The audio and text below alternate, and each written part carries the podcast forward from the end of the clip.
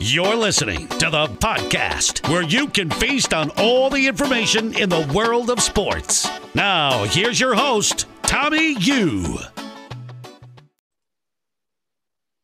All right, guys, welcome to another episode of the Dynasty Podcast. I know we have taken a little bit of a break, but hey, I've just been getting a little bit busy, which is kind of why I haven't been kind of chatting within Sleeper recently. But all our projects are underway. I know Darren's on my butt to ensure that I'm pulling through with a lot of the project promises I have. But thank you, Darren, actually. And I don't mean to throw shade at you. I, I genuinely actually mean thank you because I need you to kind of push me to kind of get through this rut. So I will be pumping things out. And hey, this podcast could be a step in the right direction. So with all that being said, let's start with the appetizer. And oh my goodness, I think part of the reason why I'm burning out right now is because there's only two things that have been, I guess, on top of the NFL sports news world for like the past three months, I feel like. And it's just, well, minus the draft and all that, of course. But like, so when I look at it, I'm like, oh my God, are they really still talking about this? So I guess it's just me being old and getting annoyed there. But uh everyone's been talking about Julio. And I think Yeah. it's pretty much a done deal. He's not he's not gonna be back in Atlanta, right? Are we at least in agreement there? Yeah, I, I mean, I think so. I mean, I can't see him going back there if he. So I think the uh, what's the show called with Skip and Shannon? Like, it's not first take; it's like second Oh, take or whatever. Whatever no, no one knows. It's it's just a crappy one. the the the first take knockoff when he came on that show, and he was like, Just he talking was on like, "Yeah, phone, I'm, right? I'm out of there." yeah. I think it was planned. Like I think he knew it was like he I I think that Shannon Sharpe purposely called him because then after um it, I, I kind of I don't know if you watch the whole thing it kind of seemed like he knew after a certain point so he like strategically went on there to like kind of light a fire under him even though like I don't know how he didn't know that he wasn't going to get traded until June 1st regardless but he should have known that but um I think he's he's 100%. He'll be on a different team. Like there's no if ands or buts about it. It's just a matter of where he goes at this point. Yeah, he he gone, as the cool kids would say it. And so, if he is indeed gone out of Atlanta, where do you think would be his best landing spot in your opinion? Um, so for me, um, might be a little bit biased, I guess, but I would say his best spot is the Patriots. Um, they need that. they need that alpha number one wide receiver. They already have Hunter Henry and Jonnu Smith there. Um, so adding in Julio Jones with, I, I mean, I, I know he's best buds with Cam Newton, but I don't know how long Cam Newton's going to last. I was gonna say, if he goes to the rejuvenates him. Patriots, are you saying that would be the best landing spot because you believe in McCorkle, or you actually think Cam is gonna have a bounce back year? So I'm I think it would be good for McCorkle because he would be like that kind of safety blanket that he can target 10 times a game and you know he's going to like you know he's going to feed the crap out of Excuse me. Julio They Jones. have a phenom Nelson Agholor on that team. Are you kidding me? all right. They- Um, he got paid. He was like the first wide receiver that was signed when free agency opened up, and I was like, Bill, is that really who you're going for? But no, you're you're right though. Julio would get a lot of targets, but at the same time, in my head, I'm like, well, they would be 10 Cam Newton targets. That is not worth as much as you know a lesser amount of targets on a better team. But mhm. so you think, and let me try to put another lens over it. Do you think that would be the best landing spot because we are more fantasy focused because we cover the PDL and stuff like that? Do you mean this would be the best landing spot for him for, as like a real NFL team or like fantasy wise? I, I think both. Like I think Oh, okay. fantasy wise as well, just because like I think the amount of targets he would get with the Patriots, because I think like the top three teams are probably like what the Patriots, the Titans, and the Chargers, because they don't want to trade them in the NFC. So it's got to be an AFC team, um, at least if what they're saying is true. Um, so that's got to be the top three teams. If he goes to the Chargers, he's got to compete with Keenan Allen and he, who um, Justin Herbert already played with for a year, and Mike Williams, who say what you will, he's going to get a couple targets a game. Um, Oh, he's just he going to jump 40 feet in the air, catch an unbelievable contested catch, get hurt. fall 40 feet back onto the ground, break his spine, and he's out for the whole year. Like, that's his thing. Like, he is unbelievable, but like, he just can't stay on the field. He's a gigantic human being, too. But is no, I, I. I agree with you. But uh, I think the team that I feel like would be his best landing spot is.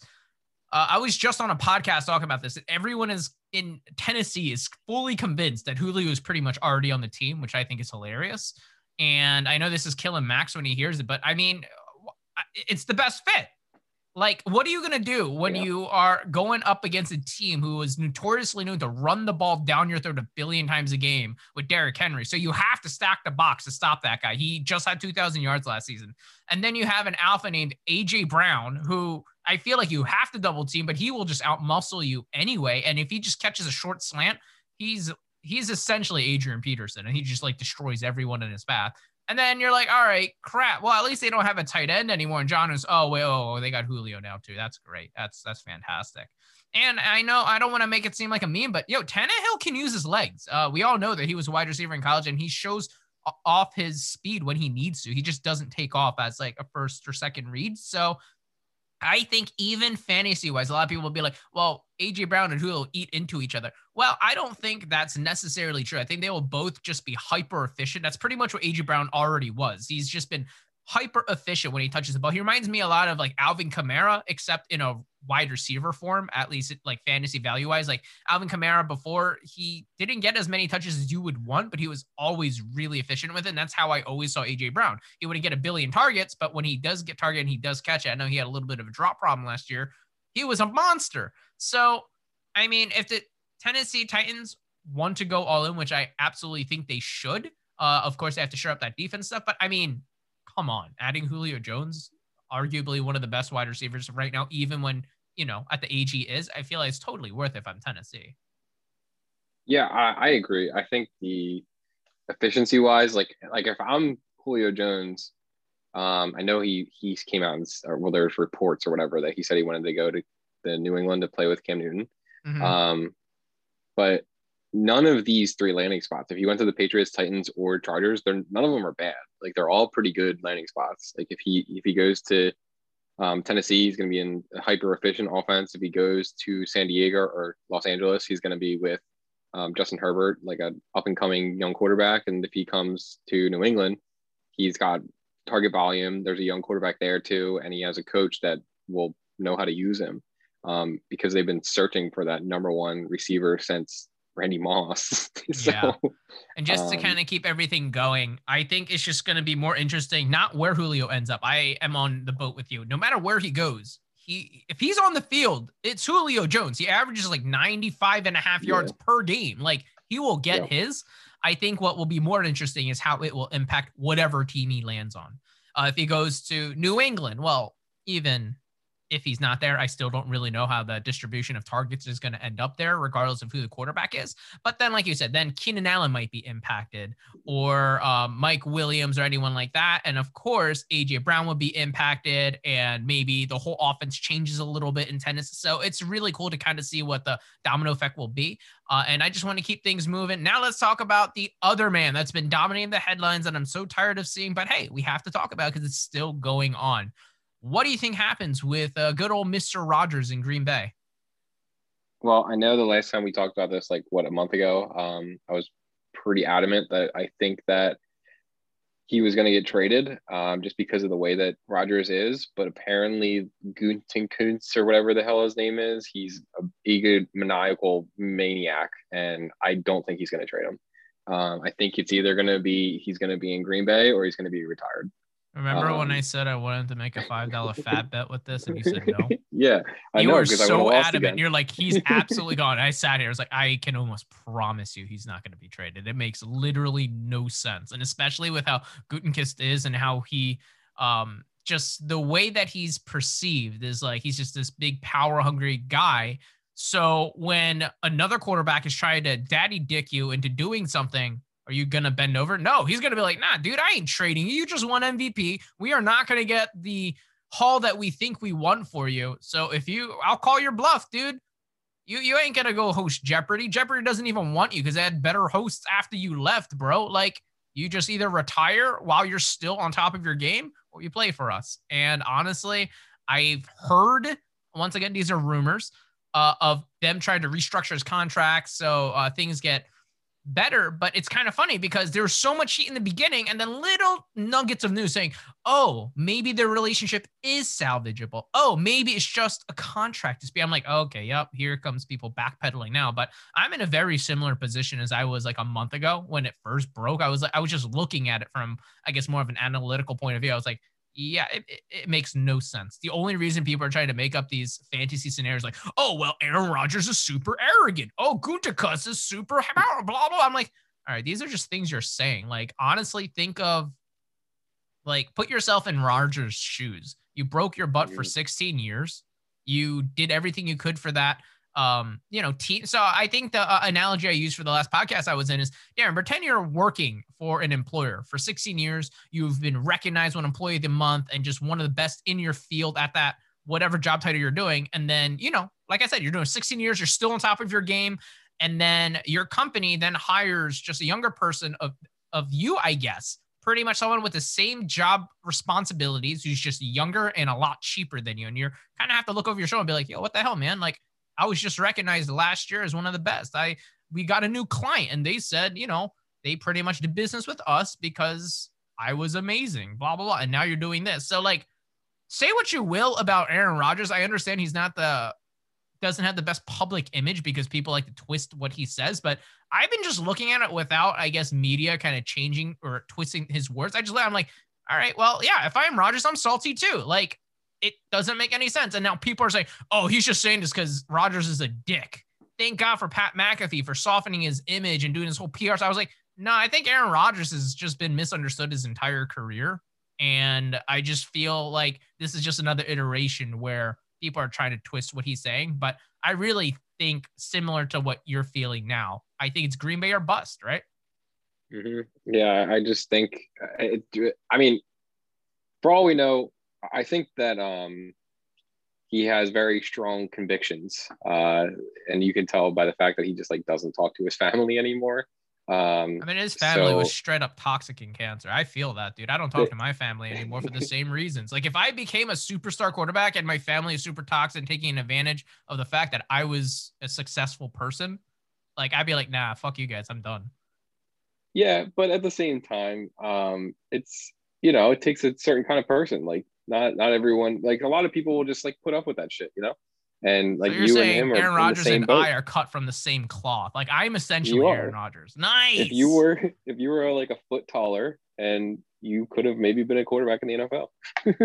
uh that's very generous for you to say, but that's absolutely not true. But hey, hold on. Let's keep on pushing through. Let's talk about the main course. What we're going to be talking today is the rookie draft that's come and gone. We got to see the depth chart. We got to see OTA star people building hype because People are completing passes against air. Running backs are showing off their quads. Everyone is drinking the Kool Aid. So, we are going to be talking about the winners and losers. And what I mean by that is specifically the rookies, where they landed. Who do we view as the winners and losers? So, let's just kick this off. Rookie quarterback winners, Darren. Who was a big winner? Um, for me, I thought it was Trey Lance. Um, 100%. I think that so when when we had our rookie draft that passed, uh, what was it, two weeks ago now? Um, when Mike, uh, self proclaimed 49ers fan, passed on Trey Lance, I was like, whoa, whoa. Um, I just, I was dumbfounded. I was like, that, that could not have just happened. Um, so you have a quarterback, like, this is like if we had, if, if we were the Eagles and we had an offensive guru as a head coach, we had George Kittle, um, Brandon Aiyuk, Deebo Samuel and a coach that can scheme up a run game with like dudes off the street. An incredible defense. And an incredible defense. Position. And you pass on that guy. Like I, me being an Eagles fan, if that was me in that situation, there's absolutely no scenario where I'm passing on that quarterback. Um, but he did. And I just think that Trey Lance, of all the quarterbacks, he's set up for success more than anything. Cause you can say, like, hey, like he didn't really play in college. Like he was very had limited action. He only really played one full season at a Division two school. But they have Jimmy Garoppolo, and say what you will about Jimmy Garoppolo, he can play enough that Trey Lance doesn't have to play right away. Like he might Trey Lance might play one, game one because that's just how top picks are nowadays. But he doesn't have to. Like if Kyle Shanahan thinks yeah. like, hey, we're gonna have this guy sit on the bench, like he can sit on the bench for a whole season if he really needs to. Like their team was good. Like I just I just don't I don't understand passing on Trey Lance because I think the the type of quarterback he is, he had, probably had the strongest arm in the draft. Um, he might have been the most athletic quarterback in the draft. Like him and Justin Fields are right on. Uh, have you seen McCorkle, and, bro? When he right. got drafted, right. he was the, sprinting the manager, down that hallway, man. Walk. Is his strides, dude? I can't make that stride. I, would pull my uh, Achilles or something trying to pull that off. Yeah, walking down the hallway like a Radio Shack manager. he um, he um, I don't know. I just think he's set up for success in a big way, and I mean, it's it's very possible that he could be a bust, but like, if it's not for a lack of situation that he's going to be a bust because he has an amazing situation at his feet. Absolutely. And no, you're absolutely right. When we were first thinking about quarterback winners and losers, he's the first person that came to my head because you know how I feel about Trey Lance. I don't think he's great, but I, I don't think he's the worst either. But if it was on that, if those are the two only two answers I could give. He's great or he's terrible. I lean more towards the he's terrible side. So for me, I was really interested to see where Trey Lance was going to go because there was a very, very select few teams where he would go. I was like, where I would think, okay, he's got a shot. He's going to reach that mm-hmm. ceiling that everyone wants. And that list is very short and it starts and ends with the 49ers. Shanahan, super great offensive mastermind. Uh, the nicest thing I could say about Jimmy Garoppolo is he's a shittier version of Kirk Cousins. Um, and that's that's a nice thing. Kirk Cousins is pretty decent. And yeah. they went all the way to the Super Bowl, making him look pretty solid, uh, even through the limitations that Jimmy G brings. And now you get Trey Lance, and he gets to sit a whole year, or even if you want to start him right away, I trust Shanahan to do the right thing. So he's absolute slam dunk. I don't think he could have landed in any better situation. Like he's a huge, huge winner. Uh, for me, I know I kind of memed a little bit, but I think it is uh, McCorkle. I think I know a lot of people are saying, oh, he might go to the 49ers. Yeah, that would have been fantastic. But even if he did it, a lot of people were starting to say, well, if the Niners pass on him, we could totally see Mac Jones dropping all the way to the 20s because people might not want him. Um, then he kind of fell to New England's lap. And a lot of people thought, well, if New England was to get him, they would have to trade up. Well, they didn't need to. That could be an indictment of Mac Jones and what other teams feel about his abilities. But you know how I feel about Mac Jones. I don't think he's like a world beater. I don't think he's the greatest quarterback ever. But I'm very confused on why people thought Tua Tagovailoa was a world beater and can take on the whole world. And in my opinion, Mac Jones is better than Tua. Uh, I understand his style of play might not be as exciting to watch, but Tom Brady isn't exciting to watch for me at all. Yeah. I know I complain about this all the time. He's the best ever. I can't deny that. But watching him play is like watching paint dry for me. And Mac Jones, I feel like he could reach his full potential in a system that made Tom Brady into what Tom Brady is. I'm not saying Tom Brady's assistant quarterback, but sure, didn't hurt that he was on the Patriots to kind of help him, you know, see everything that he did. So I think Mac Jones is a huge, huge winner because, you know, Cam Newton, we all saw what he did last year wasn't the greatest. So even Cam Newton can't have the longest leash, and they took Mac Jones in the first round. So he definitely will have his shot, and I think he will absolutely deliver because he's just the type of quarterback that would fit well in the system and scheme that uh, McDaniels likes to run, that Bill Belichick likes to have, and things like that. So that's going to be pretty exciting for me. Uh, what do you think about that, there? Yeah, no, I totally agree. I think that um, for Mac Jones, like I, I, know that you you've been a big fan forever. I, I remember when we were talking about it, um, probably six months ago. I guess you were hoping that you were going to get Mac Jones with your second round pick. Yeah. And I I was like, you know, it's possible. Like he might be there. Like because we were, were right, thinking though. at that point. You were right. It was it was still even possible even after people caught on to the hype. He still started to fall a little bit.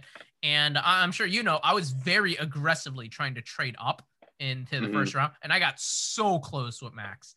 And in my head, I needed to fire off a trade with Max before Mike jumped in because I know Mike wanted to jump in for Devonta Smith. And my only hope was Max had to accept my trade before Mike had an opportunity to put his hat into the ring. And as soon as I heard Mike say, okay, I'm done grocery shopping or whatever, or something like that. All right, uh, Max, let me uh, shoot you DM. And I was like, oh, well, it's all over. I was this close. And uh, I really actually wanted Devonta Smith. That's who I really, really wanted.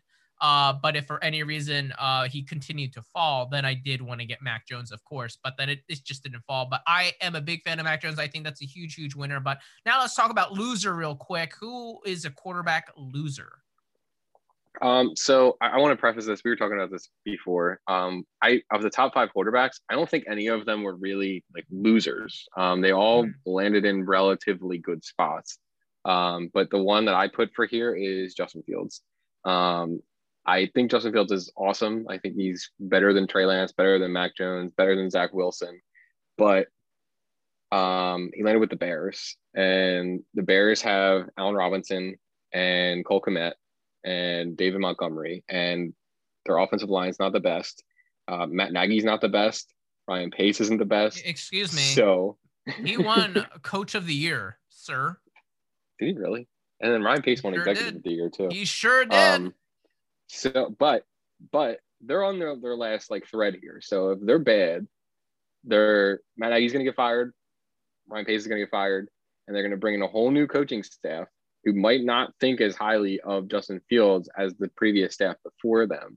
So we saw this like we see this all the time with like new quarterbacks when they have a new coaching staff that comes in and they kind of just like like Sam Darnold and stuff like that. They get kind of um, slighted from the get go. So that would be like my only concern for Justin Fields is if Matt Nagy still stinks.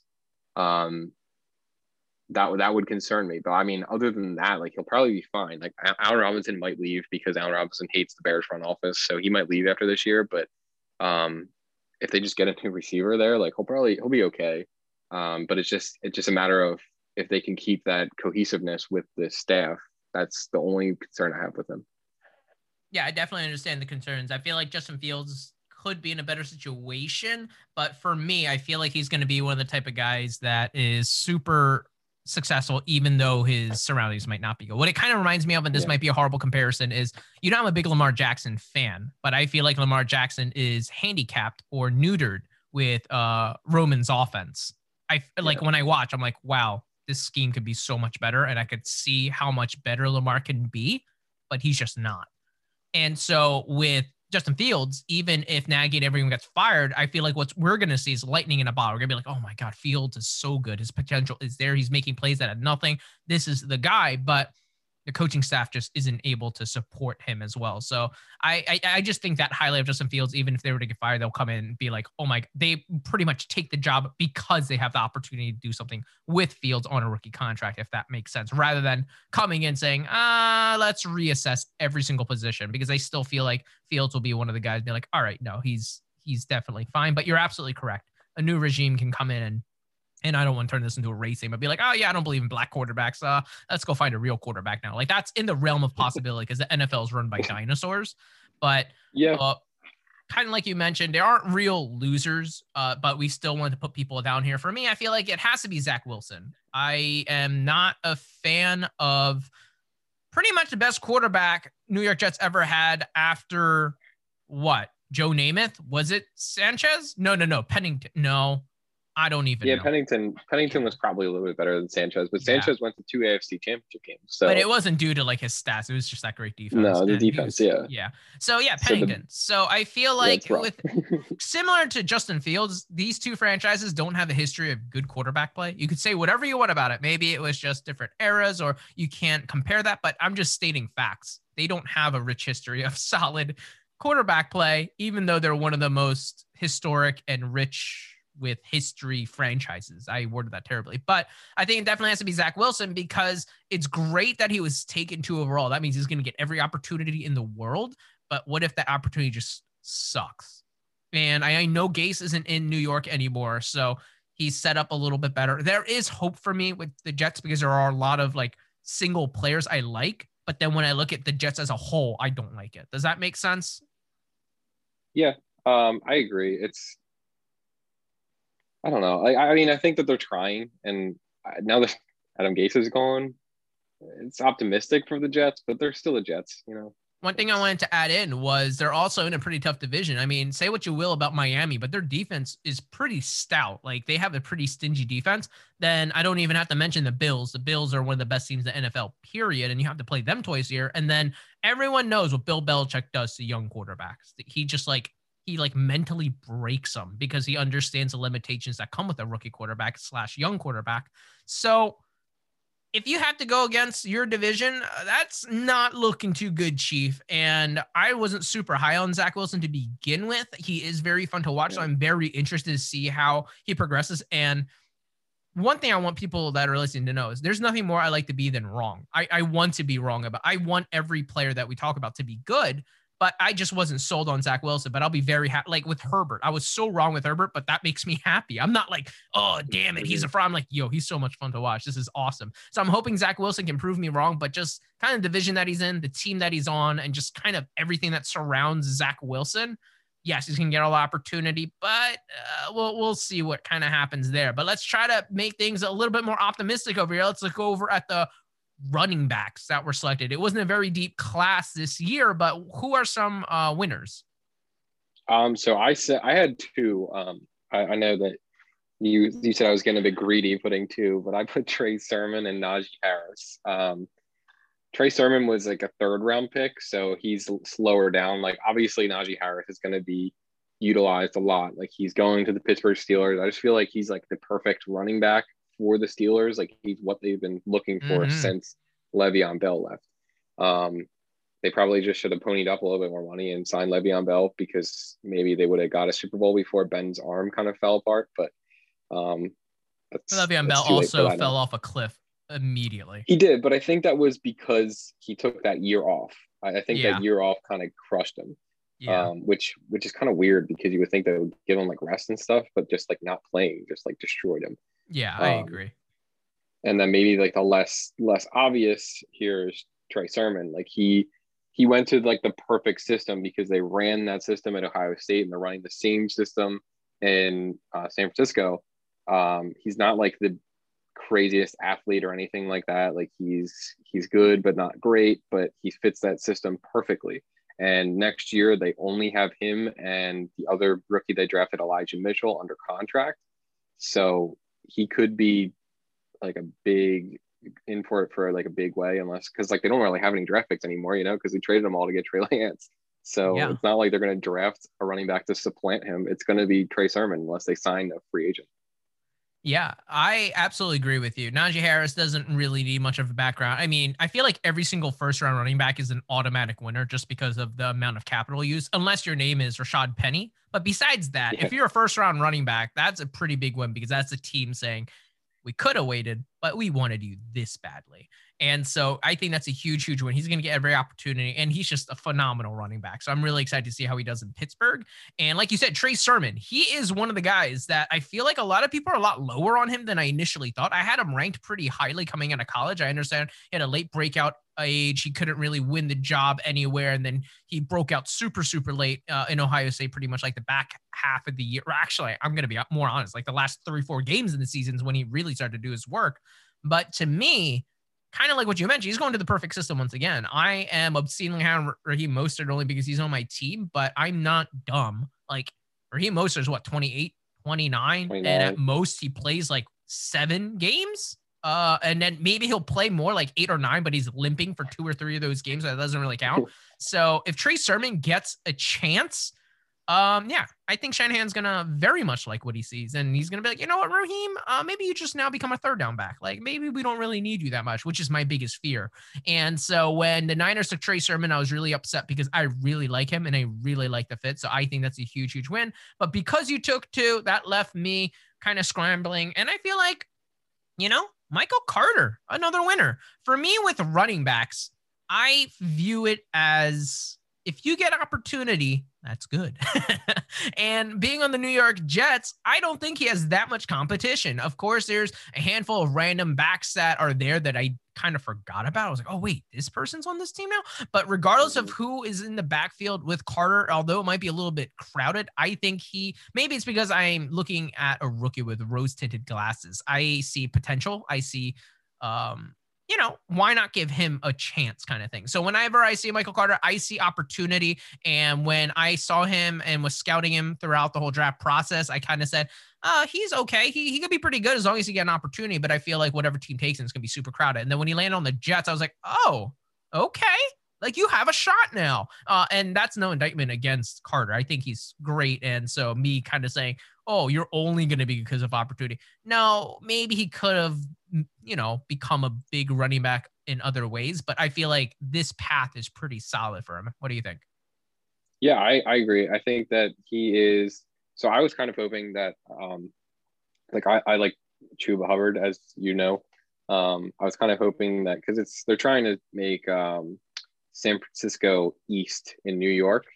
so I thought that Chuba Hubbard, being that Chuba Hubbard is like a Tevin Coleman clone, he he would be like he would be the Jets running back. I don't know. Um, but Michael Carter fits just as well because Michael Carter, his like highest peak projection is Devonta Freeman, and Devonta Freeman played with Kyle Shanahan in Atlanta, and he was awesome there. So if Michael Carter can reach his ceiling, he could be Devonta Freeman in New York which would be awesome. Um, I'm not saying that's going to happen because Devonta Freeman's kind of an outlier, and Mike likes to say like, "Oh, the outliers are the only good players," but like, it, it doesn't. They're still outliers.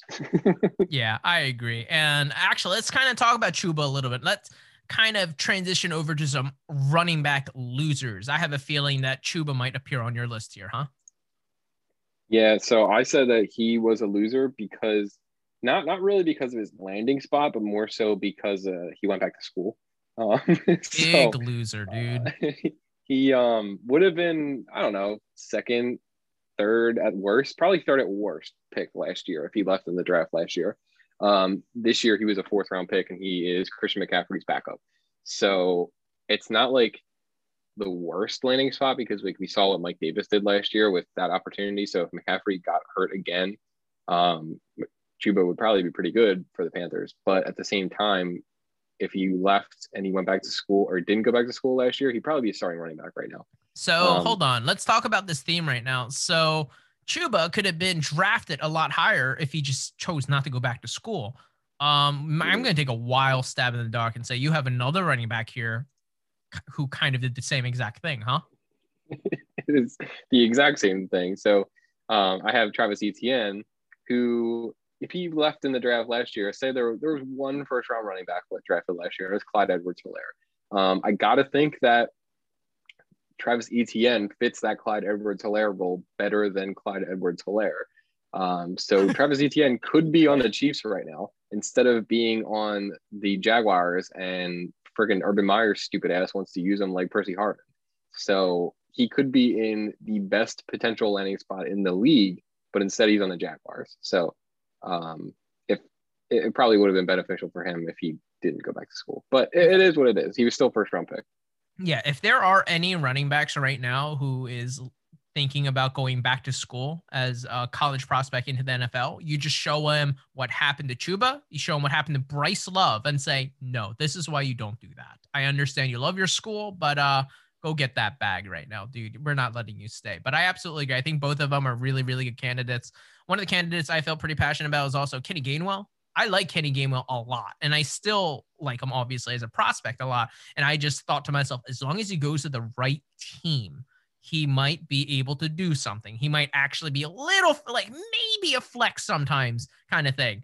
Uh, and then he got drafted by the Eagles, and then I faded him immediately and said, "All right, well that was that was a fun fantasy I had for those two weeks before he got drafted. And that's not an indictment. Once again, that's like my favorite word for this episode right now. It's not an indictment against Kenny Gainwell. It's more of the fact that, um, yeah, the Eagles aren't going to utilize him correctly. Uh, maybe if you know we utilize how we kind of use Darren Sproles and stuff like that would work, but it's a completely different coaching staff. It's completely different everything.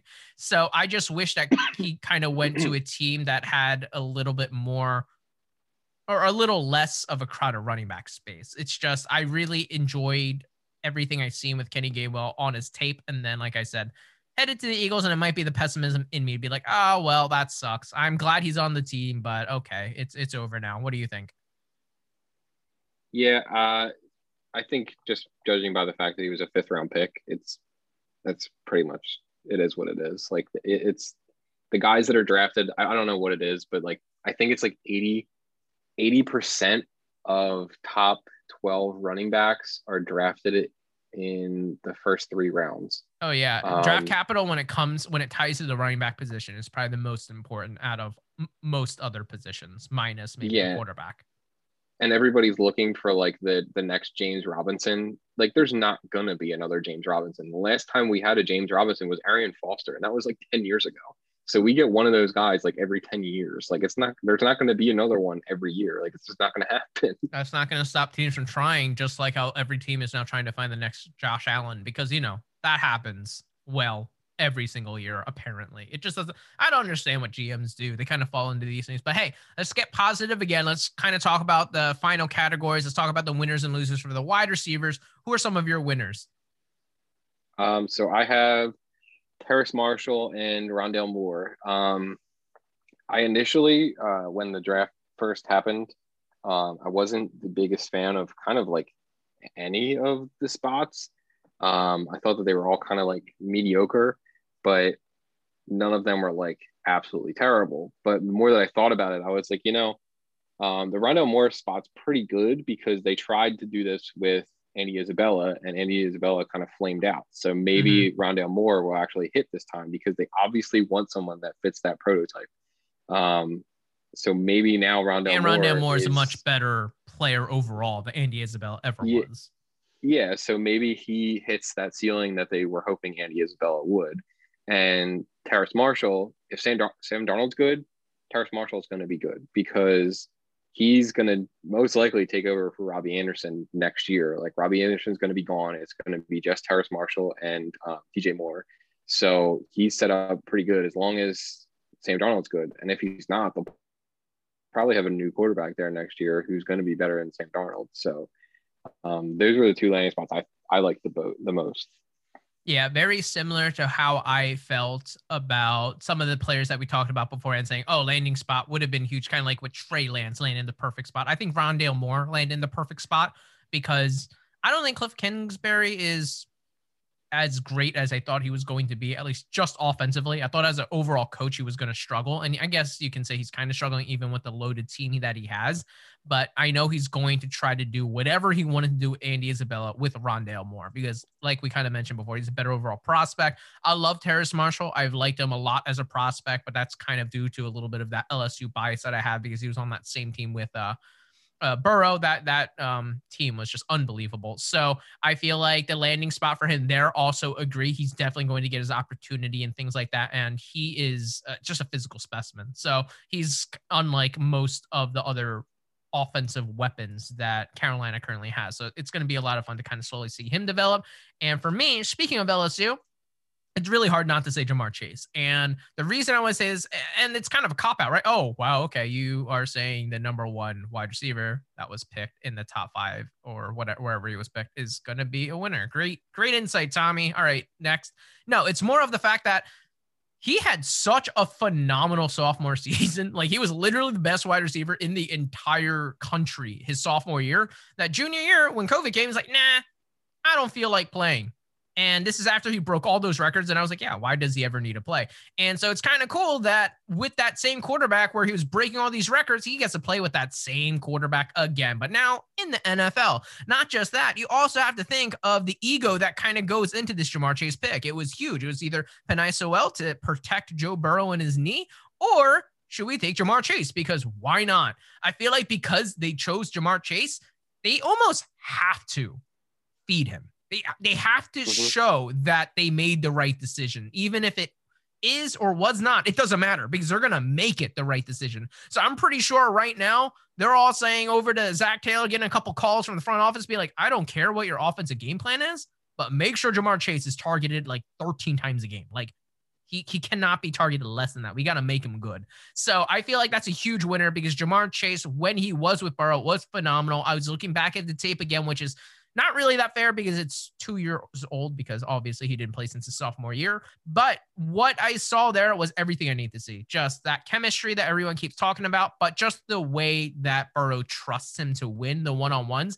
And yes, the tape was old, but Ja'Marr Chase was flaming like NFL caliber cornerbacks right there. And I, I'm forgetting the names of some of the cornerbacks that uh, Ja'Marr Chase destroyed his sophomore year, but they were cornerbacks were taking the first round that same draft class. So he was destroying just everyone. And so you can't say he's not a winner, right? Yeah, I mean, I think he's going to be awesome. Um, the only reason why I, because I, I put these names before you put yours, the only reason why I didn't pick him is because of Tee Higgins and Tyler Boyd, um, and just the way that Joe Burrow plays. Um, I think he kind of like evenly distributes the ball. So he's right now being in like dynasty startup. He's being drafted as like borderline top 10. Woo. And I definitely don't think he's going to be that good in his rookie year. Like there's absolutely no way I see him being a top 10 wide receiver. Um, and and for all we know, maybe Tee Higgins gets slightly more volume because he played with Joe Burrow in the NFL for that past year. He only really played with Ja'Marr Chase for one year, you know. Um, so for all we know, he could be the one B to the one A. Like I'm not saying he's not going to get volume; he's going to get a lot of volume, but um, he might not get enough volume to be that wide receiver one in like fantasy respect, like a top 12 wide receiver. Like he'll probably be close-ish to it, but you I don't think at this point you can guarantee like he's gonna be that great. But it's not a it's definitely a good landing spot. Like I, I think landing with Joe Burrow in that offense, um, as long as Zac Taylor is a little bit better as a coach, um, gonna be a good landing spot, I think. One last thing I want to add into that before we go over to the losers is while I 100% agree with you, I feel like it's unfair to penalize Ja'Marr Chase because his ADP is so high. Like, what? Just because he's going top 10, which I don't agree with, doesn't mean like, oh, yeah, so that's why he's not a winner. That doesn't make sense. The reason he's going top 10 is because people view him as a winner. And another thing is, I completely agree that Joe Burrow likes to spread it around. But I mean, if Kirk Cousins can support two top 12 essentially top 12 wide receivers. I think Burrow can, especially with the pure amount of passing volume that he was doing, which I definitely think is going to definitely regress. Uh, Burrow isn't going to mm-hmm. be slinging the ball like 35 to 40 times a game like he was his rookie year before he died.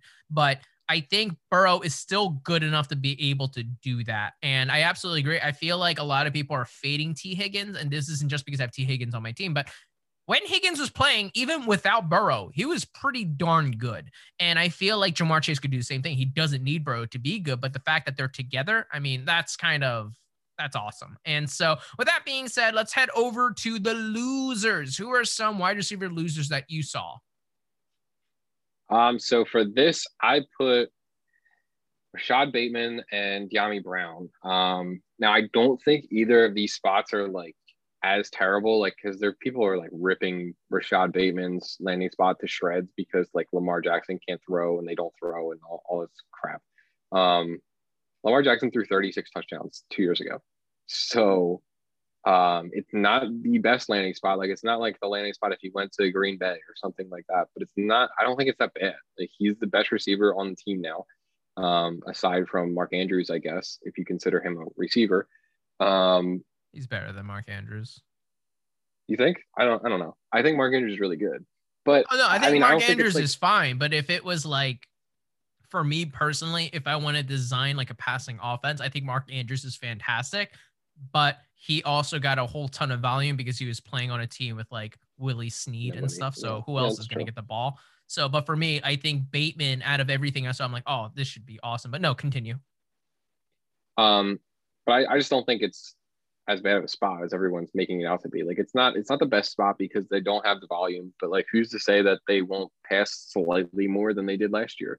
Um, I, I just think that if if I could have a receiver, which which I do now because I drafted him, but um, if I could have a guy that had a quarterback who's 20, what is he, 25, and he threw 36 touchdowns two years ago, um, what does he need to get? Like eight of those touchdowns to be a top 24 wide receiver? Like he it's not terrible, um, but it's definitely one of the worst landing spots, I guess, for the top prospects.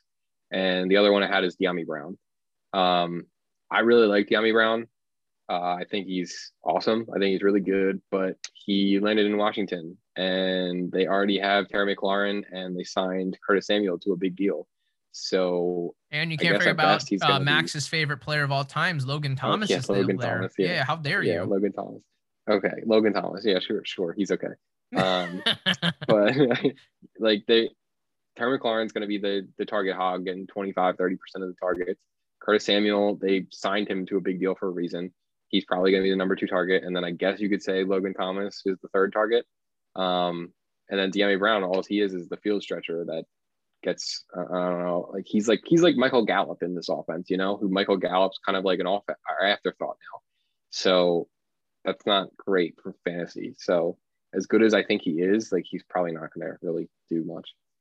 Yeah, I definitely agree with everything that you said. Uh, it's hard because I feel like people are being a little too harsh about Rashod Bateman. I've learned my lesson with the whole AJ Brown thing going to Tennessee, but in my defense, it was Mariota who was the quarterback when this all happened, and I stand firmly that if Mariota was still the quarterback there, not Ryan Tannehill, Brown would definitely still be good. Don't get me wrong, but he would still be a little bit way more limited than he is now, obviously. But uh, I've learned my lesson, so I am not fading Rashod Bateman because I did like him a lot coming out, and the only reason I started to drop him is because he went to Baltimore. But I'm catching myself now. I'm like, nope, nope, not letting that happen. I'm still gonna, I'm gonna drop him a little bit, but not as as drastic as pretty much everyone else is. But one of the big wide receiver losers for me is D'Wayne Eskridge, which is kind of a surprise because he was taken a lot higher in the draft that a lot of people may have thought.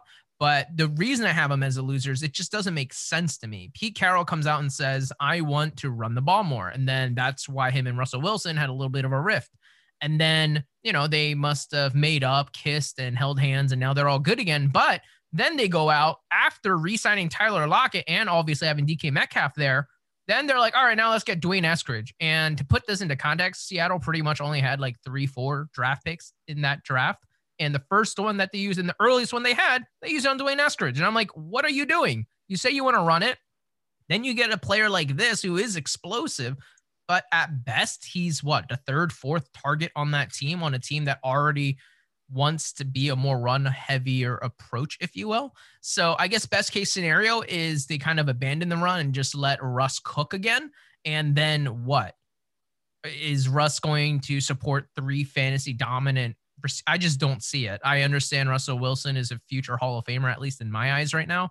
But even when they're torching the world over with DK Metcalf kind of going on fire, Lockett doing great, but Lock even Lockett was really inconsistent. It's really hard for me to have D'Wayne Eskridge in that picture. What do you think? Yeah, I, I can't see him being super involved. Um, there's already you, you you figure last year I don't I don't know the exact target percentages, but it was basically just DK Metcalf and Tyler Lockett were the only ones that were relevant in fantasy football. Um, they tried like to make like David Moore happen and like all these other random dudes as the Freddie wide receiver Swain. three.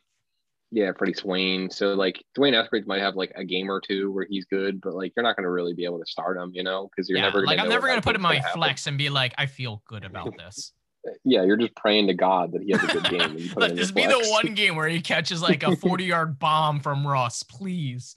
Yeah, because that's all it's going to be. Because they're they're they're they want to run the most with Chris Carson, and then second they want to throw to DK Metcalf, and then Tyler Lockett. So it's it is what it is. Like he's gonna he's fast. Like he runs a four four and stuff, so he might get that 40 yard bomb one of yeah. those games. But you're never gonna know what's gonna happen. Well, with all that being said, to wrap it all up, Dare, I just want to go off script real quick, just so we get the more natural Darren. I'll answer the question a little bit too. But out of all the players that we spoke about, who is one player that we did not talk about that you feel is an absolute winner that you would really like on your team if you had that chance? Um, that we didn't talk about.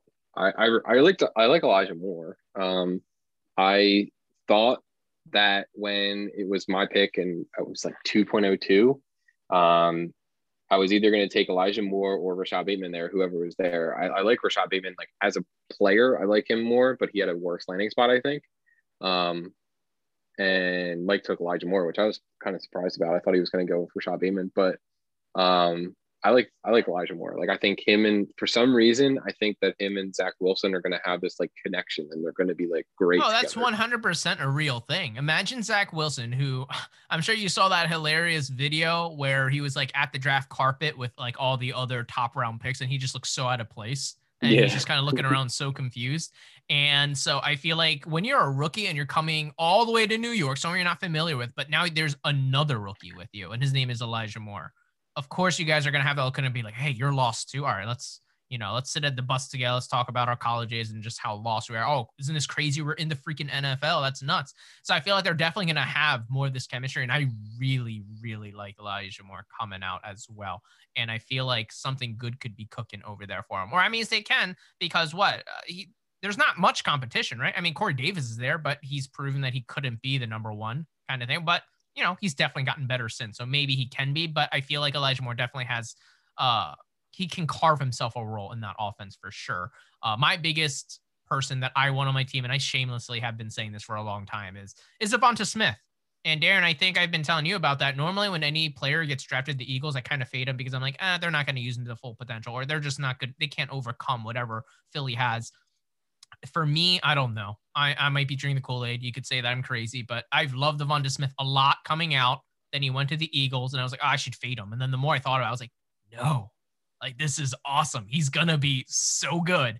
And so that is who I was shamelessly trying to trade up for in the NFL draft. I, I think it was like a package with Tee Higgins and stuff like that to try to seriously just package all that to trade just for Devonta Smith. And so uh, it ultimately didn't happen, but that's how highly I think of him. And so uh, hats off to Mike. Uh, he, in my opinion, I feel like he definitely should have got at least one of the quarterbacks that we are discussing uh, with his top couple of picks. But hey, I guess he traded up again. And at first I was like, maybe he's doing this for Mac Jones because he didn't take any quarterbacks there. I was there was a little bit of hope, but then when he took Devonta Smith, I was like, gosh darn it. Now I'm like, it's one of the things where I know I'll never have him on my team ever. Like if he went to any other owner, I'd be like, all right, I- am willing to overpay a little bit. But with Mike, his his base offer, like, all right, this is what I want from him, is already three times more than my overpay, if that makes sense. Yeah, it's kind of it's kind of like when I see a guy to go to your team too. Like I'm like, yeah, I'll probably never have him. well, that was nice. Like any other player I could fantasize about having on my team, but uh, yeah, yeah, I can't. Just like I kind of like CeeDee Lamb, and I'm like, oh man, wait, why don't I ever watch CeeDee Lamb highlights or get excited for him? I'm like, oh yeah, it's because Darren has him, and I'll, he'll never see my roster ever. And that will never ever mm-hmm. happen. But no, so yeah. that that that's cool. But with that being said, I know we're kind of going along, so let's head over to the dessert, Darren. There were, of course, a lot of a lot of little changes uh, being post draft. It slowly start to materialize a little bit more. I think we're just about around hundred days until kickoff, so it's kind of uh, we're kind of seeing a clearer picture a little bit, but it's still a little muddy. But with that being said, post draft, who are your Super Bowl favorites? I now I don't remember what I said the first time. I don't know if you even wrote it down or anything. I think I might have said like the Packers and the Bills. Um, maybe I, I don't remember, but I think now I think the Bucks and the Bills. Um, the Bucks brought back all 22 of their starters plus Antonio Brown. Um, they won Super Bowl in the COVID offseason. Like I, I just don't. They're going to be in the playoffs and probably a high seed. Um, they got a very good shot at running it back, I think. Um, and then the Bills, the Bills were close last year, and if Josh Allen can take a yet another step, they're going to the Super Bowl. And I kind of, as much as I like Tom Brady, I kind of hope they win because I would love to see like the Buffalo fans, like what they would do if they actually won a Super Bowl. they would, they might burn down Buffalo, like completely burn it to the ground, like complete to ash. Like it would be crazy. Yeah, I can't think of a team that's been blue balled more than Buffalo, as most of us already know. They what went to the Super Bowl three times in a row and then lost every single time. Like that's like I, I don't I don't know if my heart is strong enough to be able to handle that. And also being known as one of the teams that have just never like how how can you live with that? Like that's unbelievable. So I am definitely pushing for that. And that's something that I feel like isn't crazy hot taken. I don't think what I'm about to have as my Super Bowl picks are that crazy either. I have, of course, Kansas City, a little bias come in and one of my favorite teams, and I feel like I feel like they got to be kind of hungry. They they were a really good team last year, but then their offensive line got decimated, and then they got embarrassed in the Super Bowl. And I just will not bet against Patrick Mahomes. Uh, I'm a wise person, and so yeah, that's why I'm not going to bet against them. And overall, I think their team has been getting better and better. With that being said, I think I guess in the NFC, it might be the LA Rams. I mean, their defense is stout, super good, of course, but then their offense. I mean, they went all the way to the Super Bowl with Goff but now they have Stafford. And in my opinion, I feel like McVay has kind of been fading a little bit. Like back in the day, if you if like you sat in the same seat that Sean McVay farted on, you would get like a job interview for, for some type of NFL team. And then now it's all about Shanahan. I feel like McVay is kind of, you know, has a little bit ego in it. He's like, all right, all right, fine. Yeah, he's probably like, all right, you you guys keep talking about Shanahan. I'm about to get Stafford and I'm gonna unlock my offense. Like Goff was holding me back. And now that I have Stafford, you're ready to see the McVay offense again. And with Cam Akers there, they obviously have Kupp and Woods. And I feel, and of course, the defense, of course, being good definitely helps out a lot. So for me, I think LA Rams should take that next step. And if they do, they're going to be a really, really hard team to beat. And, you know, Aaron Donald's only getting older. I think he just celebrated his 30th birthday not too long ago. So he's got to be as hungry as ever. So I feel like this team is full of a lot of great players. And McVay definitely has to, it sounds weird, but I feel like he has to have a little bit of a chip on the shoulder. I feel like he has to be like, all right, well, you guys neutered me with Goff. Now that I have a quarterback, I should go. And I feel like that'd be a lot of fun to kind of see the Rams and uh, Kansas City go at it. Yeah, I, I mean, I think it would be awesome game too. I, I'm I'm all for both of these matchups. I think either way, we would have a good game. Well, one last question I want to ask: If Bucks play the Bills and Brady wins again, he repeats. Now does he retire? He's got it right. I mean, if he if he wins eight Super Bowls and he wins back to back Super Bowls, I mean, maybe I don't know. Maybe he's because he originally he said he wanted to play till 45, which would put him at 45, winning back to back Super Bowls with a new team he solidifies the fact that it was him and not Bill Belichick that was the reason for the. That success. would be the ultimate mic drop, right? Like you know how I'm a bigger Peyton Manning fan. I can't say Peyton's better than like I can't like. I still feel like it could be true, but I look like a fool if I were to say that. If Tom Brady comes down to Tampa, first two years there, he wins back to back Super Bowl and says, "All right, I'm gonna retire now because uh, yeah, I'm that good." Yeah, I proved everything that I had to prove. I proved that I am the reason that the Patriots were so good for 20 years. And that's it. I'm going to retire now and hang out with my model wife. Yep. I feel like he would have to. So I feel like, in a way, if that were to happen, it's a win win for me. The Bills get to win their first Super Bowl, and then uh, Buffalo just disappears from the map.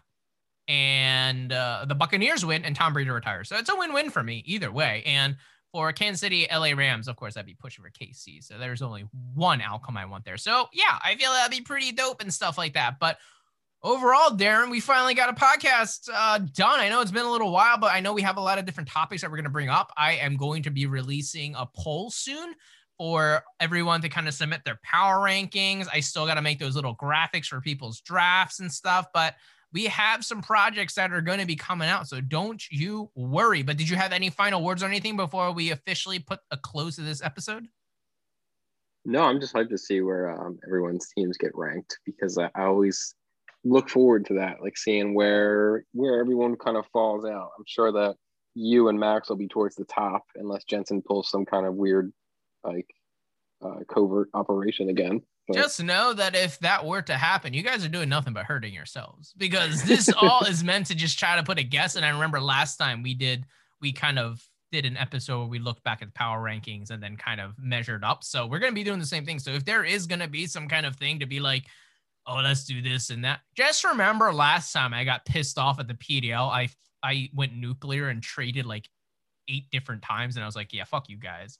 So I am hoping someone does something to get me upset to get me really focused in the PDL again because I feel like I had been a little more distant. And so maybe if someone reignites that fire, whoo, maybe I could run it back and then I would have to tear it down because my window is uh, very small. But I would say that it's pretty open right now.